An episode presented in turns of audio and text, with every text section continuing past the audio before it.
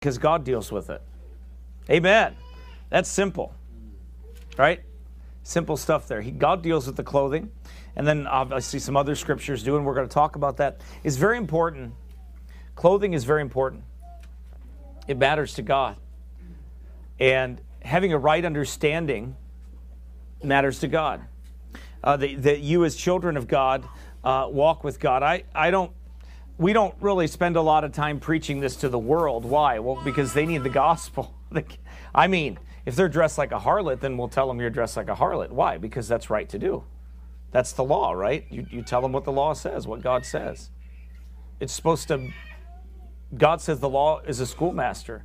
Now, Paul uses it in reference where he says, was a schoolmaster to bring us to Christ. What did he, Paul was saying, because we are saved now, that's how the law was used. It was used to bring us to Christ. And that's how the law is used to the lost. He's not saying that's done away with. He's saying that's what it, God used for us.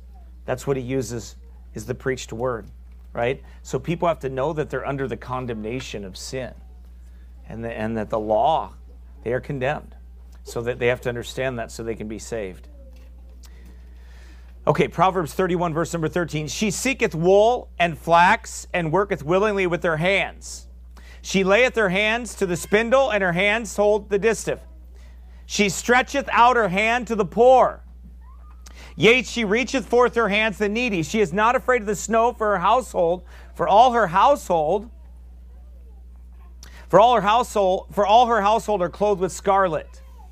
Verse number twenty-two says, she maketh herself coverings of tapestry. Her clothing is silk and purple. These verses all talk about the clothing of the Proverbs thirty-one woman and just her industry and the things that she does and how she worked on that. There's some principles here, but also we're going to take some other scriptures, right? Because you define scripture with scripture. You don't just use like isolated verses. That's what a lot of cults do in other groups. They'll take verses that are not plain or as plain, I should say, that have to be studied out. There are verses like that in the scriptures.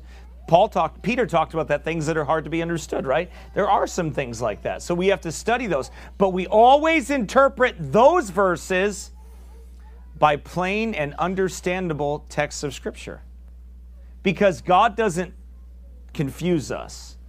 He, he's not the author of confusion. He's the author of peace, right? So God, God doesn't, he's not trying to confuse you. Well, I'm not sure about that. No, God leaves it very simple for you to understand. Those other verses that, that are like secondary, that are speaking secondarily of something, that's what people try to take those verses and trump the clear verses of Scripture. That's a bad way to interpret the Bible. It's not, it's not healthy uh, spiritually, because it leads men astray, and it also sets up to where you can you can make the Bible say whatever you want, right? We've talked about that. The Bible says that, that, they, that there are those that handle the Word of God deceitfully, and we don't want to do that. We want to be as plain-spoken and clear as we possibly can. Father, Lord, we thank you for your words. Help us understand this here today and to glean and to grow. In Jesus' name we pray. Amen. Number one, she is willing to make her own clothing. I think this is important. Uh, not that everyone has to make their own clothing. There's not some law in the Bible that says you have to do this. Thou shalt do this, make your own clothing. It doesn't say that. Okay? But I think it's important that in order for her to be modest, in order for her to be right, she's willing to do that. And the question you have to ask yourself is, as a lady, are would you be willing to do that? If that was the only way, if everything was immodest in the world, would you be willing to make your own clothing in order for you to dress modestly according to biblical mandate, according to what the Bible says? Would you be willing to do that? That's a good question, isn't it? Because that shows a heart. Because really, you and I ought to have a heart that says this, no matter what station of life we're in, that I'm willing to do whatever God wants me to do to be right with him. Amen. If I have to walk away from something, if I have to burn something, if I have to set something aside, if I have to, if I have to spend extra money to do something, if I have to do that, I'm willing to do that because I don't want to live wrong with God. I want to live right with God. Amen. Why? Because I want to please my Father in all things. That ought to be the goal of the child of God, that they want to live a life to please their Father in heaven. That ought to be your desire.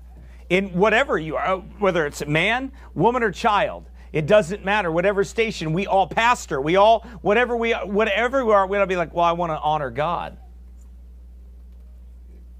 That's what I want to do with my life. So I'm willing to lay down anything that I have to to honor God. That's an important thing. I'm not asking you to answer me. I'm asking you to answer God. Are you willing to do that? Would you be willing to do that if you had to? One of the things we see about this wife is that she is willing to do right no matter what it takes. And we live in a day and age of immodesty. I mean, it's... this ain't Victorian England, okay? this, is, this is far from it. This ain't the prairie life that it once was in America, right? See, here's the problem. People have hinged so, God's people have hinged so much on American culture, and so much that about one hundred years ago, American culture took a sharp, a sharp downgrade. About, right about one hundred years ago, okay?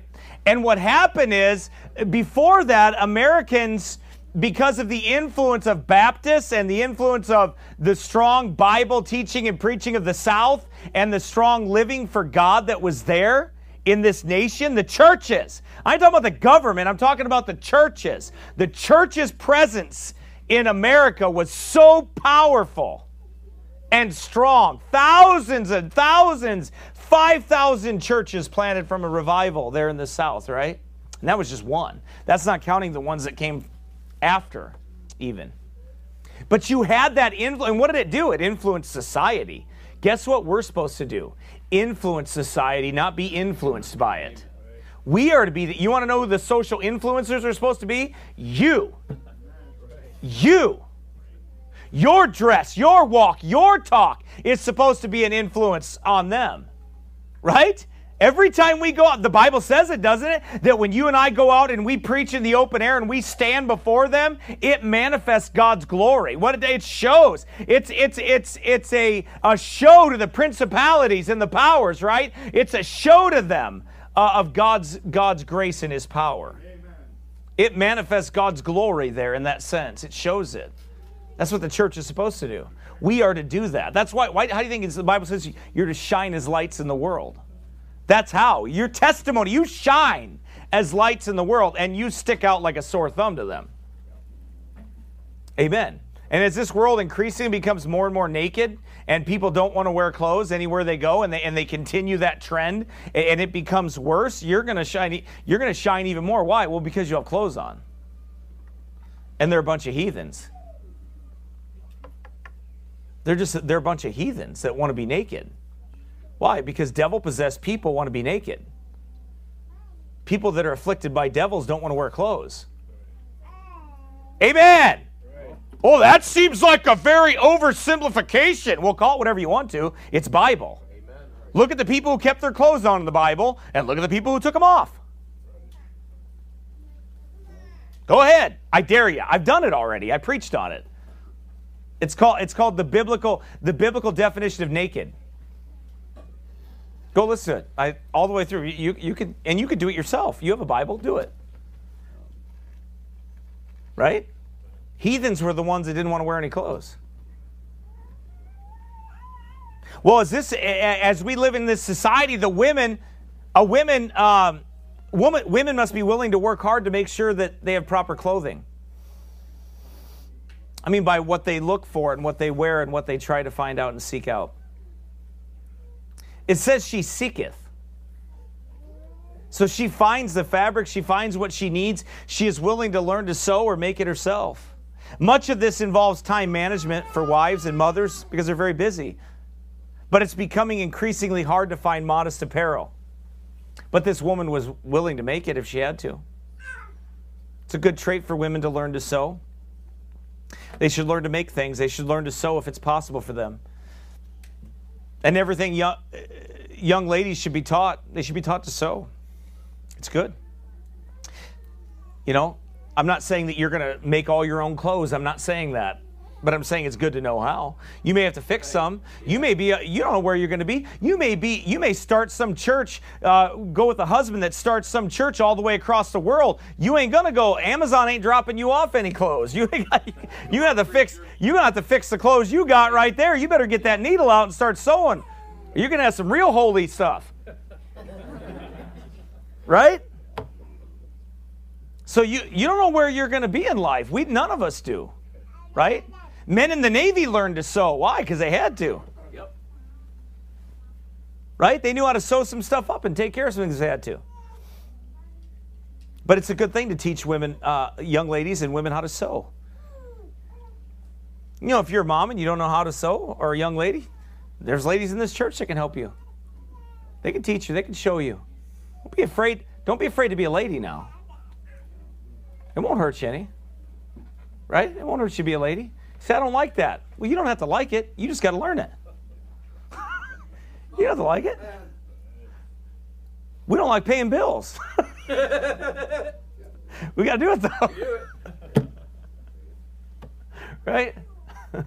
We don't like paying taxes, but I don't want to go to prison either. Right? I don't like giving them their blood money either, but that's the way it goes. But it is true that, you know, all women may not make their own clothes. I'm not, I'm not saying that, that that has to be. They may not decide to do that, or maybe it's not right for them to do it, or it won't work. However, there's another practical principle here. You may not make it, but you should go to great lengths to find the right clothing that is biblical for you to wear. So if you have to go in great lengths to find it, search for it, you know, go wherever you have to to find it, you know, thrift stores and all that kind of stuff. Whatever you would have to do to get what you need to get, you should do it. Why? Because that's the right thing to do. Maybe you couldn't, and maybe you need some. Uh, maybe you, you need some. Well, you ask one of these ladies here. They'll make it for you. Amen.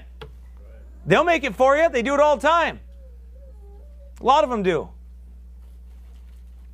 I'm just, I'm just, I'm telling you that if you want to be right with God, there is no excuses. It's kind of like we were, uh, Brother Paul, we were talking about earlier about, you know, you're going to go out. You don't have to be cold when you go out there. You can dress for it. You can get some stuff. And if you don't have it, we'll get it for you, okay? We'll make sure you have it. We want you to be warm. I'll, I'll dress you up. We'll wrap you up good. We'll get some insulation. R fourteen, is that what it is, Dave? Can be. That'll work? Okay. We'll wrap you good. Right? But we would, right? What's that? That's the cheap thin stuff. Oh, I'm sorry. Oh, I'll give Jacob the cheap thin stuff. I'll put him in our, I'll put him in that. But we would, we would get it for you if you need it, right? Why? Because we want you to be out there. We, we don't care about, the money doesn't matter to us. We don't care about that. We want you to be warm, right? We want you to be taken care of. Amen. That's how, that's how you love one another, right? And you put the Lord first, and God take care of everything else, won't He? But you know what? In your life, you better put the Lord first too. When it comes to dress and how you dress it, you don't have to, you don't have to dress immodestly. You don't have to walk around immodest. There's some ladies that, well, I don't have money to buy this, this, or, well, okay, we'll, we'll figure it out. We'll help you. Because we wouldn't want you to be immodest. Amen. Right. We wouldn't want that. Why? Because we want to be right with God. We want you to be right with God. Right. We're not going to tell you what to wear. I don't tell people what to wear. I, you know, I preach, I actually preach on this subject. Isn't that a miracle? A lot of preachers won't even touch it. They're so scared. Man, they talk all tough, but they won't even talk about this. Why? Because they look at them women, they're afraid them women are going to, they, they might eat them or something. I don't know. They're afraid of them. They're like, They're, they're like they're fire-breathing dragons or something. They're going to get them. They won't talk about it. You think they'll stand up in there and be like, don't show your cleavage. Keep your, keep, uh, keep your, keep your uh, chest covered. Keep your body covered. Wear something modest. Do, do right. Amen. I can't say that. Why can't you? You should be able to. Why couldn't you? But you know, you've been in churches where they don't talk about it. They won't. Well, how do you love God's people if you don't warn them about it? How do you love their daughters? How do you love their children if you don't warn them about it? How is that love? Well, it just, it won't upset anybody. Well, sometimes you got to be upset. Right? Sometimes you got to be. She seeketh wool and flax and worketh willingly with her hands. She seeketh it. She is willing to shop for what is right. So you may not be able to make it, but you can find it. At thrift stores and other places online, proper clothing that honors God and your husband. I think it takes work to have proper clothing, and clothing and a, and a woman, what she wears is very important. Again, too many pastors have not touched it. They don't need to only touch it. They need to mine out the truths of Scripture and explain it. That's why we did a whole series on modest apparel, explaining it and teaching it and walking through it. Not to beat anybody over the head with it, but to teach you what honors God. Right.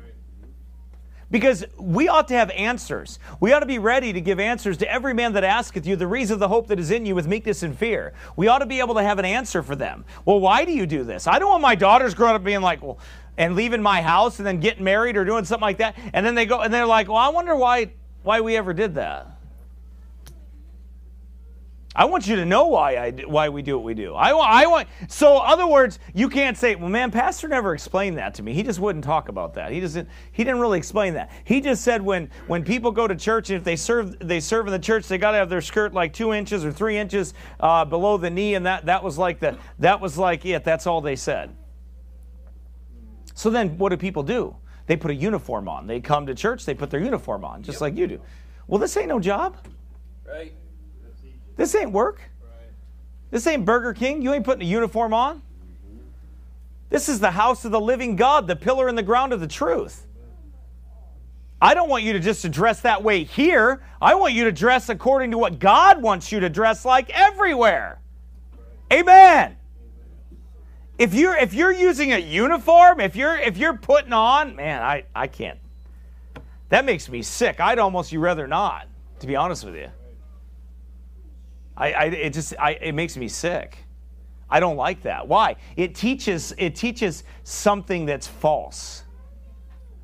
Because you're not doing it because you love the Lord and you believe and you have a conviction over it and you have biblical uh, reasons for doing what you're doing. You're just doing it because you think you're going to please man, or you're you know you won't be singled out, or somebody won't think something of you. That's not any reason to be modest. The reason to be modest is because the Lord's commanded it. The reason to dress modestly is because God has commanded you to. That's the reason to, right? Because it honors God. That's the reason you and I should do everything in life, right? Because our lives are not our own. We're bought and paid for with a price, right? You say, it's my body, I can dress. No, it's not. Not if you're a child of God. It's not your body, right? I don't get to go do whatever I want to do because I can say, well, I'm a man, I can do whatever I want. No, you can't. You can do it, but not freely, because there's consequences for what you do, right? If you and I disobey God, there's consequences for what we do, right? Nobody's going to stop you. We ain't going to strong arm you.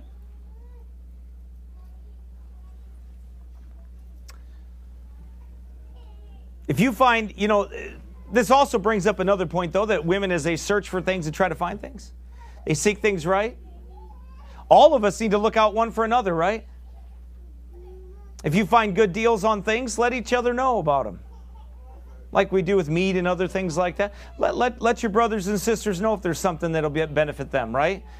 That's looking out for each other. You ladies, you keep a good network of things and keep your eye out for good deals that can save households money. Man, it ain't getting cheaper.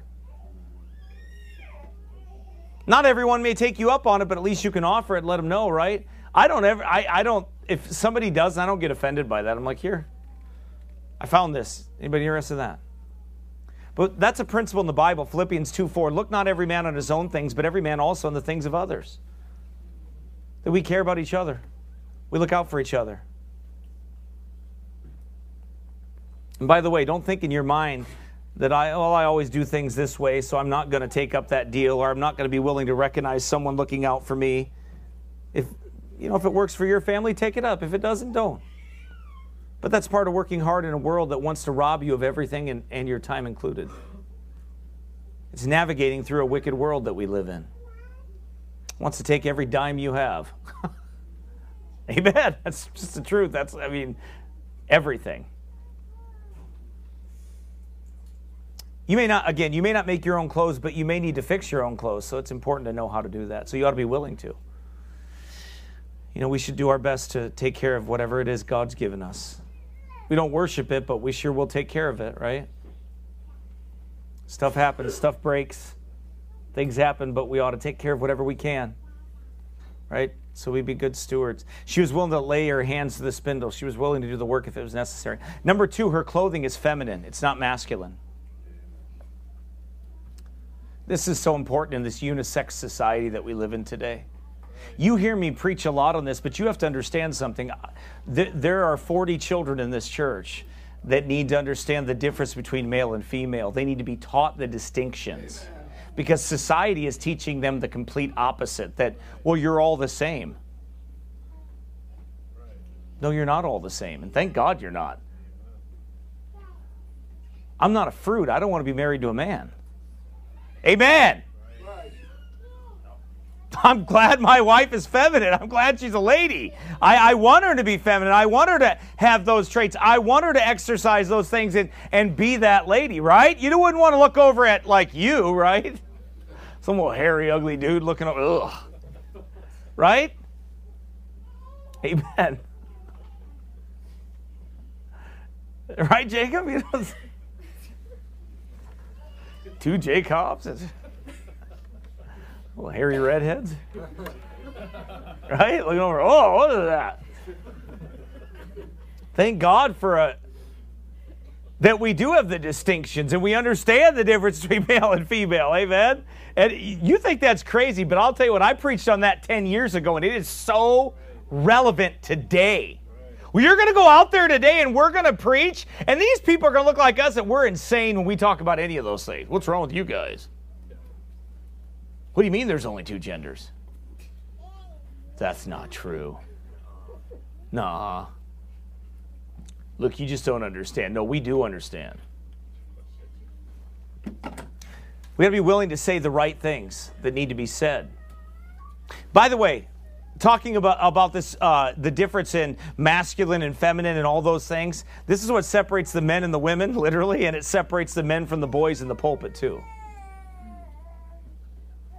You say things from the pulpit, or I say things from the pulpit here, and you say them out on the street that most pastors wouldn't say from their pulpit. They won't deal with those feminine. They won't deal with those masculine. They won't talk about that. Not, not very often. But th- this is Bible, though. This is, this is, see, for you and I, it's like, well, I mean, we live this way, yeah. But you don't understand, like, your children are going to be challenged by this. When we're old, their chi- your children and their children will be challenged by this. They are. This society is conditioning everyone to a unisex Baphomet culture. And they're trying to normalize it and make it normal, so that's normal. Like on everything. Uh, every uh, on, on the passport thing, they ask you the questions, right? You're reading the questions, and they ask you, well, which gender? When you're trying to get a birth certificate, which gender? How do you identify? Yeah, it's right there on the birth certificate. But that's what they do. Why? Because they wanted, they're conditioning all of society. Like, if the Lord tarries his coming, I, I fully believe that only people that are in churches that are preaching the Bible and preaching it straight are gonna are gonna like know the differences. You're gonna go out there and people are not gonna recognize those distinctions any longer. They're not going to. They're not going to recognize them. Preaching should rattle the cages. It should shake us up. It should bother us and cause us to check whether we're right with God concerning this thing of male and female. And clothing is a major issue for men and women, especially women as well. And men, but especially women. The Bible puts much emphasis on the attire of a woman. Why is that? Because men are affected by what they see. True love learns to look at a lady with respect and dignity from a man's point of view, and true love will cause a woman to dress in a way that is not a snare to men or a trap. These things are preached sometimes one-sided. So, well, that man shouldn't be lusting. Absolutely correct, he shouldn't be. And you shouldn't dress as an object of lust either. See the difference? What does that mean? See, God doesn't let anybody out of anything. For some, we have this one-sided society. Well, men are just pigs. Yeah, a lot of them are. Hogs and dogs, right? That's, that, that's true. But isn't that woman that wears the attire of a harlot, that shows herself off, it, isn't she being a whore? You can't say that. No, I can. Just did. Because that is. But you wouldn't hear many. I don't even know if a pastor says the word whore in their pulpit anymore. I, I just wonder. I, I'd like to do, if I could do a computer word search of like thousands of sermons out there, I'd love to just hear if they even say it. I know street, I know we do. I know our men do. I know they go out and do it. I know they preach it. Well, that's offensive. Of course it is. You don't think it was offensive when Isaiah wrote it? You don't think it was offensive when, when, when the Bible talked about it? When Paul wrote about a whore and a whoremonger and a fornicator?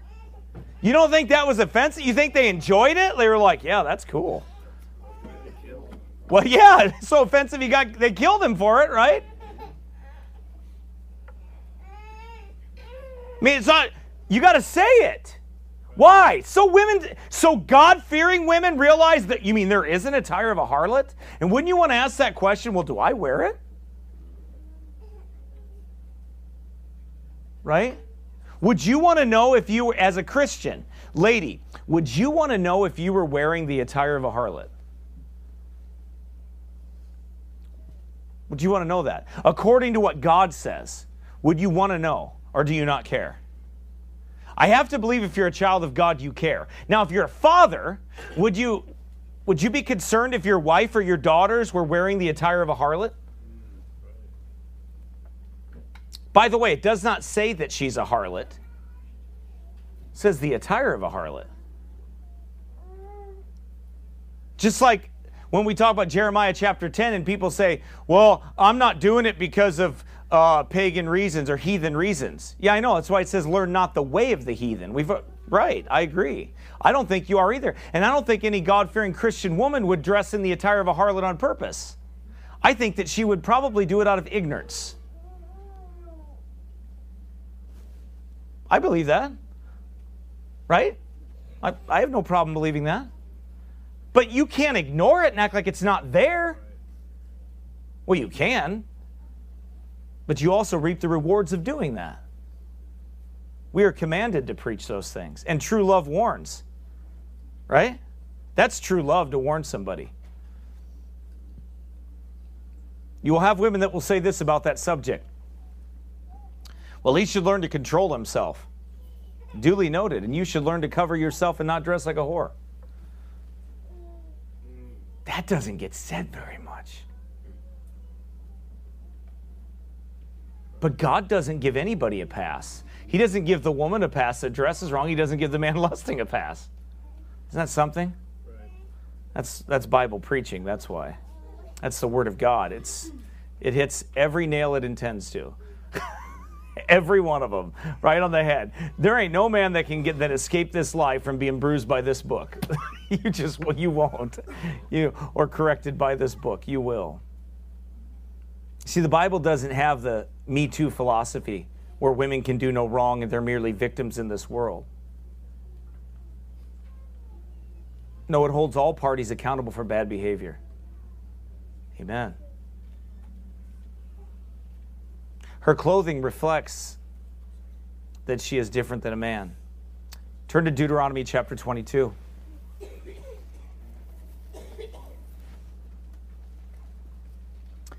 I've talked about this before. I call it Christian cross-dressing, which really makes me popular.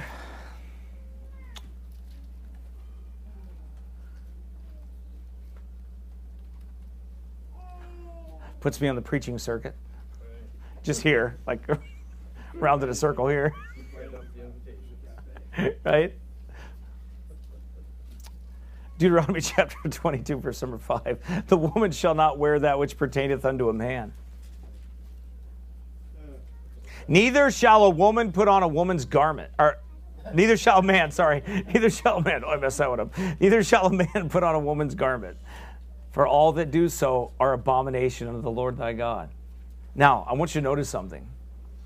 It says that they are abomination unto the Lord thy God. Right? He says that he says that uh, they should not wear things pertaining to the opposite sex. They should be very clear about their dress. They should be very clear about their standard. They should be very clear about what they do. Here's the thing. I it, it, I've never understood why it was so important for people to identify Christians when this subject comes up and it's and it's talked about and it's taught on. It's so important for that, them to fight that and fight through the difference between a man's clothing and a woman's clothing. I mean, they will fight tooth and nail for that. However, those same woman women will look at will look at a man that is dre- that is in a dress, and they will automatically attribute that dress to feminine dress. But they don't do the same thing with pants. Why? That would be a hypocrite, wouldn't it? And I thank God when He saved me and changed my life that He He didn't He didn't allow me to be a hypocrite. He had me preaching on those things years ago, because when this transgender movement has risen up, I, we have preached the same thing that we have always preached, haven't we? We have been consistent through it all. We've said, that's transgender dressing, and that's transgender dressing. Well, that's not very comfortable. I know, just get it right and you'll be comfortable. It's that easy, right? You just lay down your rebellion. You lay down your rebellion, and you be the lady that God wants you to be. It's not that hard, is it? It really isn't. God's made it simple for you to dress like a lady. He's made it simple for a man to dress like a man. He's made it very simple. And the only thing that stops it for the child of God, because I'm talking to saved people, not lost people, because lost people can't even hear it, right? They can't even receive it. I'm more worried about how the church does things, not the world. I already know they're going to hell. Amen. But all you have to do is lay down that rebellion and follow the Lord. That's all you have to do. Right? Because as quick as you are to look at that dude in a dress, I'm just as quick as look at that woman in britches and say, why are you dressing like a man? Why are you chopping all your hair off, turning it butch and looking spike like a spike buck or something? What, what's going on? I understand if you can't grow it, that's fine. I get it, okay? But that's usually not the case. Usually it's a case of, well, it's just a lot of work. Okay. So it is. Right? It's a lot of work to look like a lady. Okay, well, then do a lot of work. Right? Do a lot of work. Because if you want to be right with God... I mean, God has these standards, right? God said it. It isn't us that made it up, that it's a shame for a man to have long hair, right? We didn't make that up. Right. We didn't invent that. God said it in His Word. And the attire of a harlot and the attire of a, of a man, we didn't make that up. We're taking it from the Scriptures. Right? And I, you go back and you can listen. Should a Christian woman wear pants? You go back and listen to that. That's going to detail all of that, because I covered it specifically. I don't have time to do that today, because that's not really the, the entire purpose of that. But I covered it. And I said Christian because I already know what the world is. Like I said, I'm concerned with God's people. I'm, I'm concerned with them. And understanding, it's men that gird up their loins. It's men that do that. Women don't do that. But you know something? We have gotten so far in society that you can't tell the difference between male and female any longer. And you definitely, on Sunday morning, you can't tell the difference in a lot of churches. Why is that? See, I'm the type of person that if the world is going that far at great lengths to, to defile and to, and to push that, Uh, that that that masculine femininity and all that that mixture of it, that mixture of light and darkness, and, and they want to do that, then I want to so much the more do the opposite of what they're doing and follow the Lord even closer. Why? Because I want to be an example of what God said. I want to live my life like that. Right? Because they're bold in their... Do they, are they bold in what they do? They don't back off. Why should we? Why should we who have the truth, why do we back off? I've seen some of those Reformed preachers on there. They got on there the other day on Facebook. They're like, yeah, my wife showed up to church, and he's a preacher. And he, oh, my wife showed up in a pair of britches, and everybody was staring at her because he went to a church where the women dressed feminine. And he was, he was like, he was kind of mocking that stand and said, oh, it's like a cult. Really? Well, I'm just curious. Do you think Deuteronomy twenty-two five was part of the ceremonial law, or is it part of the moral law? So now I can show up to church in a dress?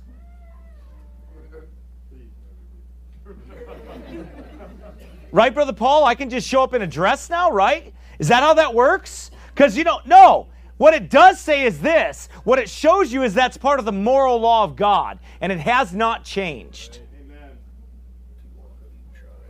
What's that? If you want to go ahead. Yeah, yeah, if you want to go ahead. Yeah. Right? I don't want to. Amen. I don't want to. Yeah. Right? But why would why would you want to?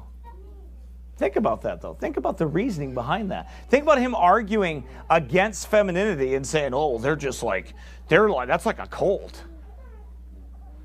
So the people that cross-dress against what God said are the holy ones and the right ones, and the people that wear gender-specific clothing as God has commanded His Word or a cult?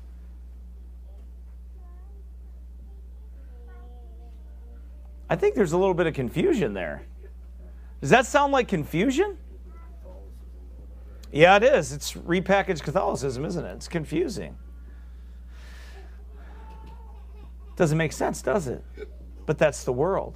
That's the theology of Rome. That's that. It's still the theology of Rome. It's still the, why? Because they don't believe. These people don't believe in biblical standards. They don't. And those those Reformed people, they don't believe in biblical standards. They don't. We see them on the streets all the time. We talk to them all the time. I see their wives running around in yoga pants. Right? They they don't. It's like, where's your... Really? So God didn't call you unto holiness? He called every... That's not... Our society wants confusion because it, it's ran by the Antichrist, but the Lord wants peace for His people and that they cause no confusion. That's like I tell people, don't be a Christian cross-dresser. Don't be a Christian tranny. Wear clothes that pertain to a woman. And men, you know, uh, that, that men wear clothes pertain to a woman and women wear clothes pertain to a man. People are, why do you have to preach on this? Well, look at the world. Look at the churches, how confused they are. Look at people, how confused they are. Look at what the message that our children are given literally every day out in the world, everywhere they go. They are advertising their doctrine and their practice. And they are, look at the, look at the public schools. They're indoctrinating children into lies. Right? They're indoctrinating them. They're teaching them lies.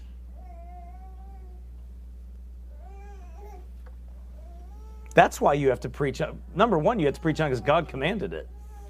Whether anybody likes it or not, it's got to be preached.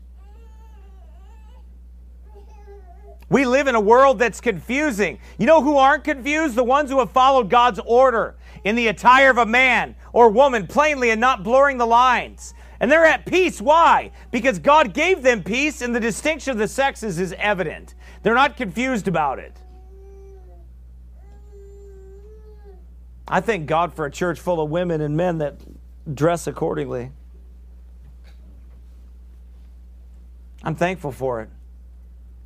That our children learn why you do. You see all those things, Brother Andrew, back when you were when you got saved back in the, was it the eighties or the nineties? I don't know. When did you get saved? I don't know how long ago that was. nineties? In the nineties when you got saved, you know, you saw the world and the drift and the way things are going. You you guys never would have thought that transgenders and all that stuff would have been would have skyrocketed. Brother Paul, you got saved, what, thirty years ago, something like that? You would have never thought you'd see that, right? You never thought that that would be so mainstream. But the things that we did back then, we did because it was right.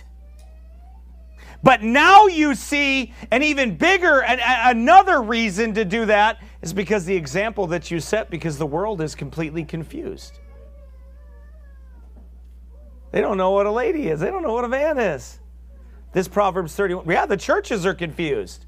There's confusion in the churches.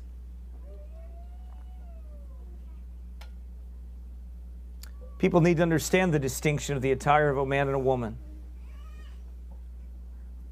God made Adam and Eve, right, different. When they crossed over into each other's sphere, things went bad really quick. Really quickly, didn't they? That's why the preaching is important. The Bible's not a unisex book.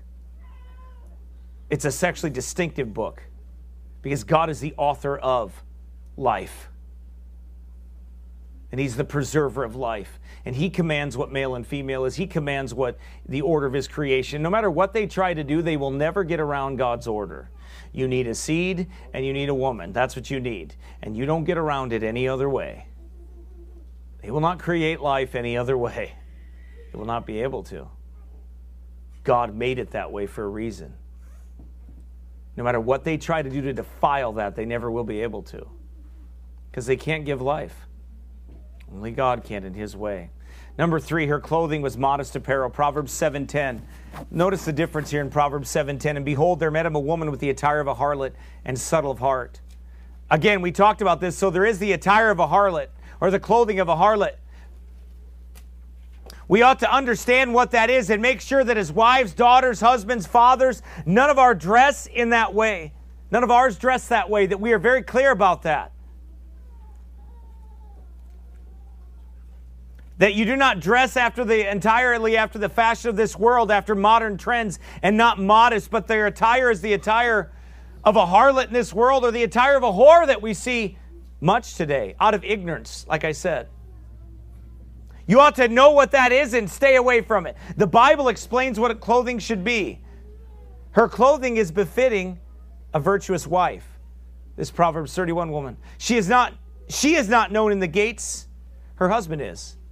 She is not trying to show off her body in the gates of the city. Her manner is to support her husband, not to compete with him, not to bring attention to herself, though what she, through what she wears, or to show off her flesh. There's nothing more embarrassing than a, than a man to be married to an immodest woman. It's embarrassing. Right? They show off their body to every uh, all these other people, and men are gawking at them because they're dressed immodestly. Right? And what's that do? It kind of makes a man mad. Well, she shouldn't be dressed that way. Right? Turn to First Peter chapter three. The Bible gives us the examples that we're supposed to follow.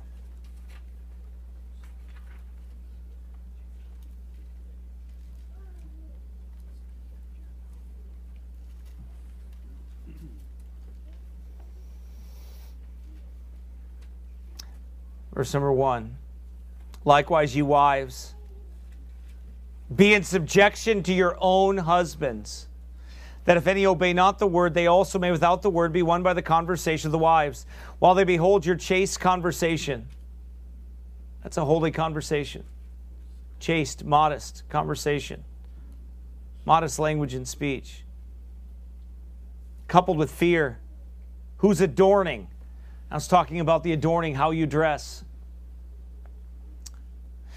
Whose adorning, let it not be that outward adorning of plaiting the hair and of wearing of gold or of putting on of apparel, but let it be the hidden man of the heart and that which is not corruptible, even the ornament of meek and quiet spirit, which is in the sight of God of great price. For after this manner in the old time, the holy women also who trusted in God adorned themselves, being in subjection to, unto their own husbands. Modesty is the rule. It is the manner of life and the heart. Not just the matter of clothing. A modest woman is not just modest in what she's wearing. She's modest in her speech and in her actions. She doesn't try to draw attention to herself. She doesn't try to draw it into herself and, and make people look at her or listen to everything she says or anything like that. Her conversation is very meek. right? She's not speaking like boldly and brassy and loud and stubborn. That's the, the harlot that speaks loud and stubborn. That's not the countenance that she has. Not loud and stubborn, but meek. First Timothy chapter two, verse number eight through fifteen. Paul does it again. He talks again about this. That's why a lot of women hate Paul. They, they claim to be Christians, but they hate him. Oh, Paul, he was just going through something. Paul's just kind of having an episode there. He's just like, he's, he wasn't really. Paul should have been more like Jesus. Well, how many times did he have to get beat? How many times did he get stoned? Died once? I think he was a lot like Christ, wasn't he? He wasn't Christ, but he sure was a lot like him, wasn't he? I will therefore, in verse number eight, I will therefore that men pray everywhere, lifting up holy hands without wrath and doubting. That's the men. Men standing up and praying and and and and and being bold in their prayer and, and loud like that. That's what the Bible is talking about there, without wrath and doubting. In like manner also, so he's going to switch it, in like manner also that women adorn themselves in modest apparel. Modest. With shamefacedness and sobriety. That's a King James word right there, shamefacedness. Right? It's a good old King James word right there. Shamefacedness. Right? Not bold and brassy, not loud and arrogant and stubborn. Shamefaced. Sober. Sober. Serious. Right? Not not not a silly women, woman laden with sins. See the opposite of that? You think sobriety is, okay, she's not drinking the bottle. Not smoking weed. Well, she's not doing either of those things either. But what, but what it's discussing, what it means by that is that she's not a silly woman laden with sins carried about. Right? She's focused on her husband and on her home and on her children and on the things that are important. She's not silly and carried away. That's what he means by that. Not with broided hair or gold or pearls or costly array, but which becometh women professing godliness. Woman, you profess godliness by your modest life, by your modest living, by your modest tongue, by your modest clothing, by the, by your modest conversation, by the way you live your life. You, you, you profess godliness with that. Your husband professes godliness by a number of different things, right? His life included, but that he lives the life that God has made a man to live, right? But you, you profess godliness by your obedience to Christ and His Word, and your obedience and modesty with your husband. That's how you profess godliness, with good works. That's how, with good works. Let the women learn in silence with all subjection. Now, I'm including this because he's. This is modesty. But I suffer not a woman to teach, nor to usurp authority over the man, but to be in silence. For Adam was first formed, then Eve, and Adam was not deceived, but the woman being deceived was in the transgression. Notwithstanding, she shall be saved in childbearing if they continue in faith and charity and holiness with sobriety. The whole teaching is of modesty is of the heart. If you're modest in heart, and if you love the Lord and you have a meek and a quiet spirit, you're going to want to dress accordingly. So it's it's an issue of the heart. That's why I don't have a dress code. We don't, Old Pass Baptist, we don't have a dress code. Why? Because modesty is an issue of the heart. Now, if you come in naked, you ain't staying. But, but, but that's a that's an extreme, right? But we don't. Why? Because I don't. Number one, I don't see anything in the Bible where churches have dress codes. Okay, that's corporations have dress codes, and they have. But these churches are all dress. And they hide behind those things. They hide behind their, Like I told you that story before, a church planting guy told me that story. He said, you know, if a woman, want, you know, comes into your church and, you know, she joins the church and gets baptized and everything, gets saved and baptized, and they join the church, and then, you know, you have a, a, a workers uh, in your in your constitution. You have uh, you have a qualifications for workers or whatever, and one of those requirements is is that they wear that it's a lady that that if it's a lady that she wears a, a skirt and it's or dress or whatever, and it's this such and such length. And if they come in and they ask you and they have a problem with that, and they say, well, why can't I just serve, and why do I have to do that? Then you can just say, well, I can't do anything about it. It's in our constitution.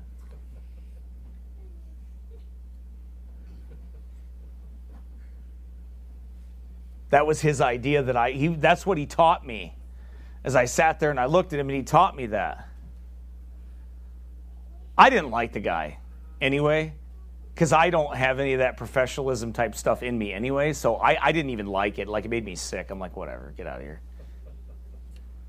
He's the same guy that told me I couldn't chew gum when I came to church. Like, I was walking around, I was like, you can't, you can't, you can't be a pastor and chew gum.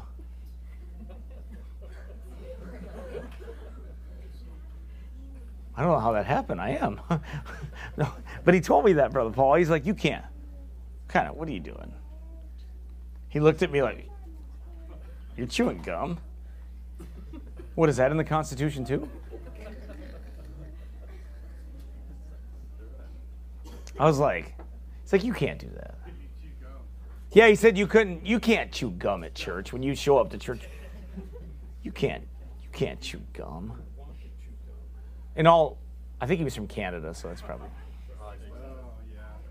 Anyway, is that where he's from? Canada? Well, that explains it. Sorry, Pastor Jeffrey, if he listens. We love you, brother. Eh? He's going to give me a pack of gum when I show up. Watch. He's going to be like, you can chew gum here, brother. It's okay. But no, listen, seriously, he told me that, right? And But I'm to hide behind my constitution with a lady. Why? I ain't afraid of that lady. I'll tell her what God said. He was afraid of them women. Why? Just tell her what tell her what the Bible says. Don't you teach on it? Won't you? Just teach her what God's word says. They might they might leave. And you might save yourself a big headache. But you know what? There's still a room full of people here, so you all ain't left. Right? Where are you going?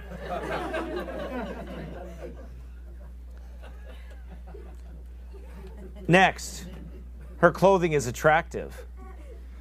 I think it's important, because it's not a sin to look nice and to take care of yourself and look nice. It's not a sin to wear nice clothing that is attractive, that doesn't violate Scripture. Look at verse twenty-two in our text verse here, uh, text chapter, uh, Proverbs thirty-one. I, I think there's a, I think some people get caught up in, you know, well, maybe they wouldn't wear something, but this other person would. There's nothing really immodest about it. It's just a different design or a different thing like that. And you know, well, maybe I wouldn't wear that. Well, maybe you wouldn't. And you shouldn't. If you don't like it, don't wear it. Right? It's like when I was a kid, I was walking outside the window of, uh, or walking down the road. I was in the country, and this, this old man was, he was, argue, he was arguing with his wife, and she looked at him and she goes, if you don't like it, don't eat it. And he goes, I ain't gonna. I was like, whoa. That was amazing. They got, they were really upset about it. I was like, I wonder what they're eating. I'll eat it, I'm hungry. I'm ten, everybody's hungry when they're ten. Anyway, verse twenty-two, she maketh herself coverings of tapestry. Her clothing is silk and purple. You know, what you have here is uh, when we talk about the coverings and the things that she maketh herself coverings of tapestry, her clothing is silk and purple. Uh, we'll give you the definition of that, what that means here. First Corinthians eleven seven says, for a man indeed ought not to cover his head, for as much as he is the image and the glory of God, but the woman is the glory of the man. For the man is not of the woman, but the woman of the man. Neither was the man created for the woman, but the woman for the man. So the woman is the glory of the man and should look nice and care for herself. She should. Why? She's a direct reflection of her husband. I didn't say she has to be fancy. She has to wear certain things. No, I, I'm not. I'm not talking about that. We don't. We don't do that here. We don't tell people that stuff. Everybody has a different taste and preference, but there's nothing wrong with looking nice. There's nothing wrong with, you know, buying something that you like that looks that looks nice. That there's there's nothing wrong with that. And and I'm I'm going somewhere with this because I want to show you something. But the it is not vain to take care of yourself and to look nice. Like I said, everyone's style is different. You know, they have different tastes and other things. As long as it's not too short, too tight, exposing your body in an improper way that are, that's only for your husband's attention. It's not sinful. If all of you dress the same, all of you ladies dress the same way in this room, it would be kind of odd, I think. I think it'd be kind of weird if you all showed up in the same color, the same fabric, the same thing. I mean, you could do whatever you want. It's not my business, but I mean, as far as that goes, but you don't have to to be right with God, right? You don't have to, you know, you, you don't have to be right with God to do that. Uh, God has given liberty to have differences of style and things like that. This is clearly not the, the plain dress and such that is taught by some groups. Uh, Mennonite, some Mennonite groups will teach that, Amish groups, and different groups like that where everyone wears like plain colors. Not all of them teach it, but some do. Plain colors. That if you're not right with God, if you're dressed in different colors or different things like that. But that word tapestry, if you look at it, what it means, it's a kind of woman, woven hangings of wool and silk, often enriched with gold and silver, representing figures of men, animals, landscapes. It's cloth made of silk. Uh, that's another one that, that, that it is. Silks denoting different sorts and varieties, different colors. Right? Different patterns and colors that are there. So there isn't anything sinful about, like, God didn't say, well, you have to wear all blue or you have to wear all black or you have to wear all this color or all that color to be right with God. If you if you believe that your conscience, if you believe that that's what's right, then so be it. I don't have a problem with that. That's between you and the Lord. But you don't have to to be right with God to do that. People can have designs on their clothing and different things. There's nothing sinful about that. This woman did. She had it. The Bible's clear. There's nothing sinful about that. What becomes sinful is if if we become immodest. You know, if we if you do if we you like Greg Locke when he had that gold fancy this gold fancy shirt that he when he met met with Benny Hinn, and he goes, "See, I used to make fun of your white suit, Benny, but look at me now." He was like, "Look at me, Daddy. Look at me now." Right? And he's dressed in all this fancy Enter the Dragon type stuff, and it was just weird. But he was doing it, he, say, he was literally saying he was doing it to be provocative. If you and I dress to be provocative, right, then that would be a sin. If we're dressed, if it's the motive of our heart. In other words, yeah, it's immodest. In other words, everyone in this room has different styles and different things that they like, different patterns or whatever. There's nothing, there's nothing in, the, in itself wrong or sinful by that, right? And it's really a matter of the heart between you and the Lord as far as, uh, and your husband and, and and those things. So I think you got to be careful because we can become too critical of each other. Think, well, you have to do things this way, or you have to do things that way, or I wouldn't, one lady might say, well, I wouldn't wear that, and I wouldn't, I wouldn't wear this, and well, maybe you wouldn't. But is it wrong? The question is, is it wrong? If it's not, then it's a matter of preference as far as the way that it looks or the design of it or the pattern of it, then we have to be careful. Not to, not to be harsh, or not to judge uh, improper judgment, you know, like that. I, th- I think that's important because everyone has different things that they like, and everybody has, and it is, it's important that we understand that. Uh, one person said it this way: the wife dresses herself in a way becoming her station, avoiding the extremes of sordid simplicity and ostentatious luxury. Right. He said, I, I should wish any devout man or woman always to be the best-dressed person in the company, but at the same time, the least fine and affected and adorned, as it is said, with the ornament of a meek and a quiet spirit. So, in other words, basically it's this. is It's that, you know, everyone, there's people that have more money, there's people that have less money, there's people that have... So that, according to your station of life, whatever's modest according to, to your life, and that's between you and the Lord to judge that matter. Right? That's not between us to judge one another. We, you know, uh, with that and be too critical of each other when it comes to things like that. You know, so it's not wrong. Maybe you like nicer things and you like to make him look nice and dress nice and do that. There's nothing wrong with that. That's not a sin. It's not, it's not being extravagant or terrible or, you know, or worldly.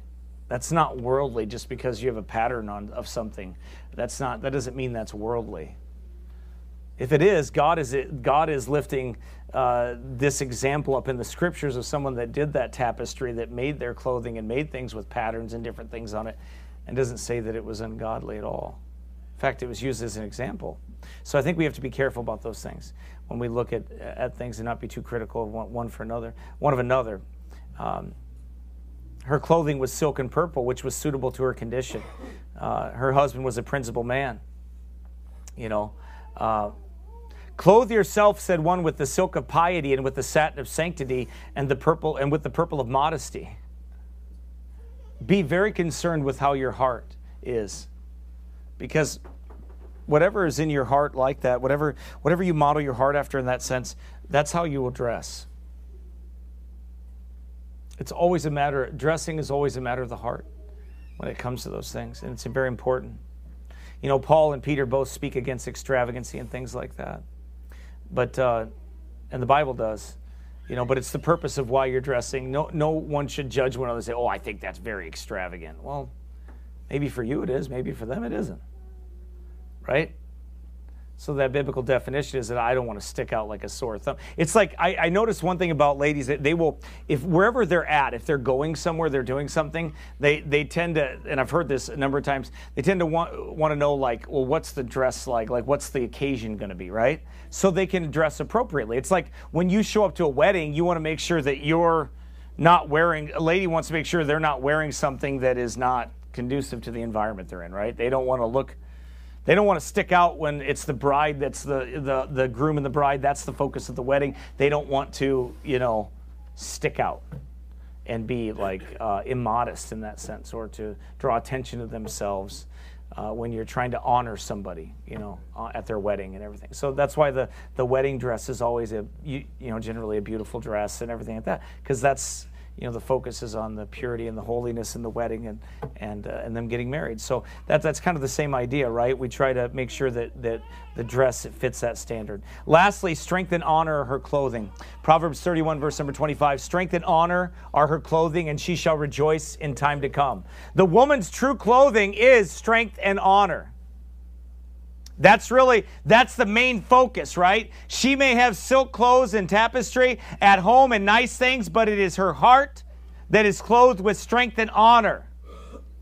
She does not wear anything that would bring dishonor to the Lord or dishonor to her husband, but she dresses in a manner that is, that it, that is um, modest, with strength and honor. That's important. Because you and I, the first thing that we ought to do with everything in life is have a desire to honor the Lord, right? And a wife should have a desire to honor her husband, never to do anything that would dishonor that relationship.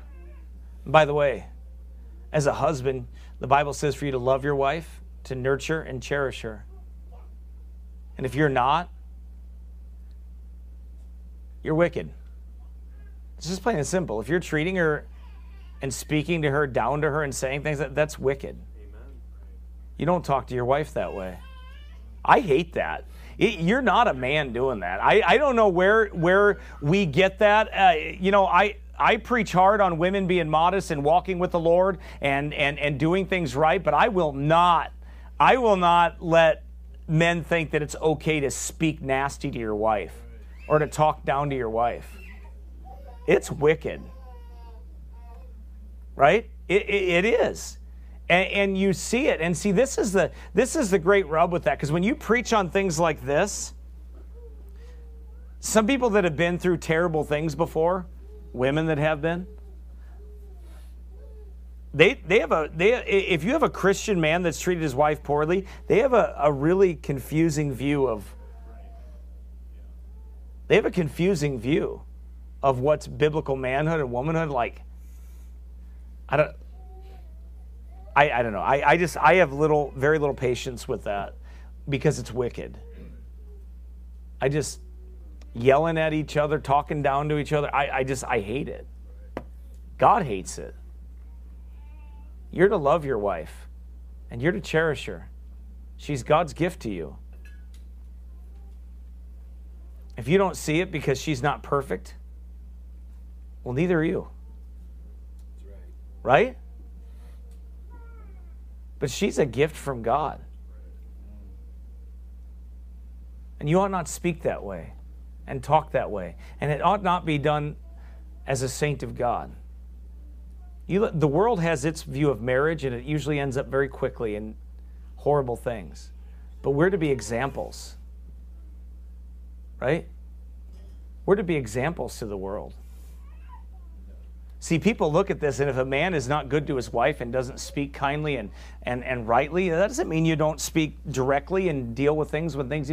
But if you don't speak kindly to your wife, and then you have these standards, biblical standards of things, people look at that, and they see that in the world, and they think, they think women are abused. I'm telling you, that's the way the world looks at that. Now, they're wrong either way, but the point is, is that so are we if we don't follow the biblical mandate that God has laid down. Husbands loving their wives and wives being submissive to their own husbands. If we don't follow these things, it doesn't matter what kind of dress you put on. It doesn't matter what kind of, you know, it's just a facade. It becomes, right? If you dress up and do all those things, and, but then you and I don't love each other, we're not kind to each other, we're not, we we speak horribly to each other. I can't tell you enough that that's a wicked thing. Don't do it. I'm telling you, those words go down in their wounds. They take a long time to heal, and women don't forget things. It's the way they are. Now, they have to forgive, yes, but they don't forget like that. Right? That's why it's important for you and I not to live our lives like that, to be good testimonies to each other. We have to. Look at, look at what depends on it. Look around you and look at the children in this room. Look at them. We're raising them and showing them what the Bible says in our lives. We got to be kind and loving to each other, all of us, right? It's important. God cares. God cares about how you treat your wife. God cares about how your wife treats you, right? He cares. Some of you that grew up the wrong way, you know what it's like. You've seen it. You've lived it. It's a horrible thing, isn't it? I don't want that for you or your children. Amen. Think about it. Father, thank you. Thank you for your church. Thank you for your people. And Lord, help us to love each other. Help us to follow the commands that are in the Scripture for a woman's attire, a man's attire, the role of a husband and a wife, all these things, Lord, they're so important, not only to our own marriages, but as our, our children, our offspring, our grandchildren, and for the time to come that they see the examples that they need. Lord, we just pray that you'd guide our steps today. Bless us as we preach the Word of God. Help us. Guide us and direct us. In Jesus' name we pray. Amen.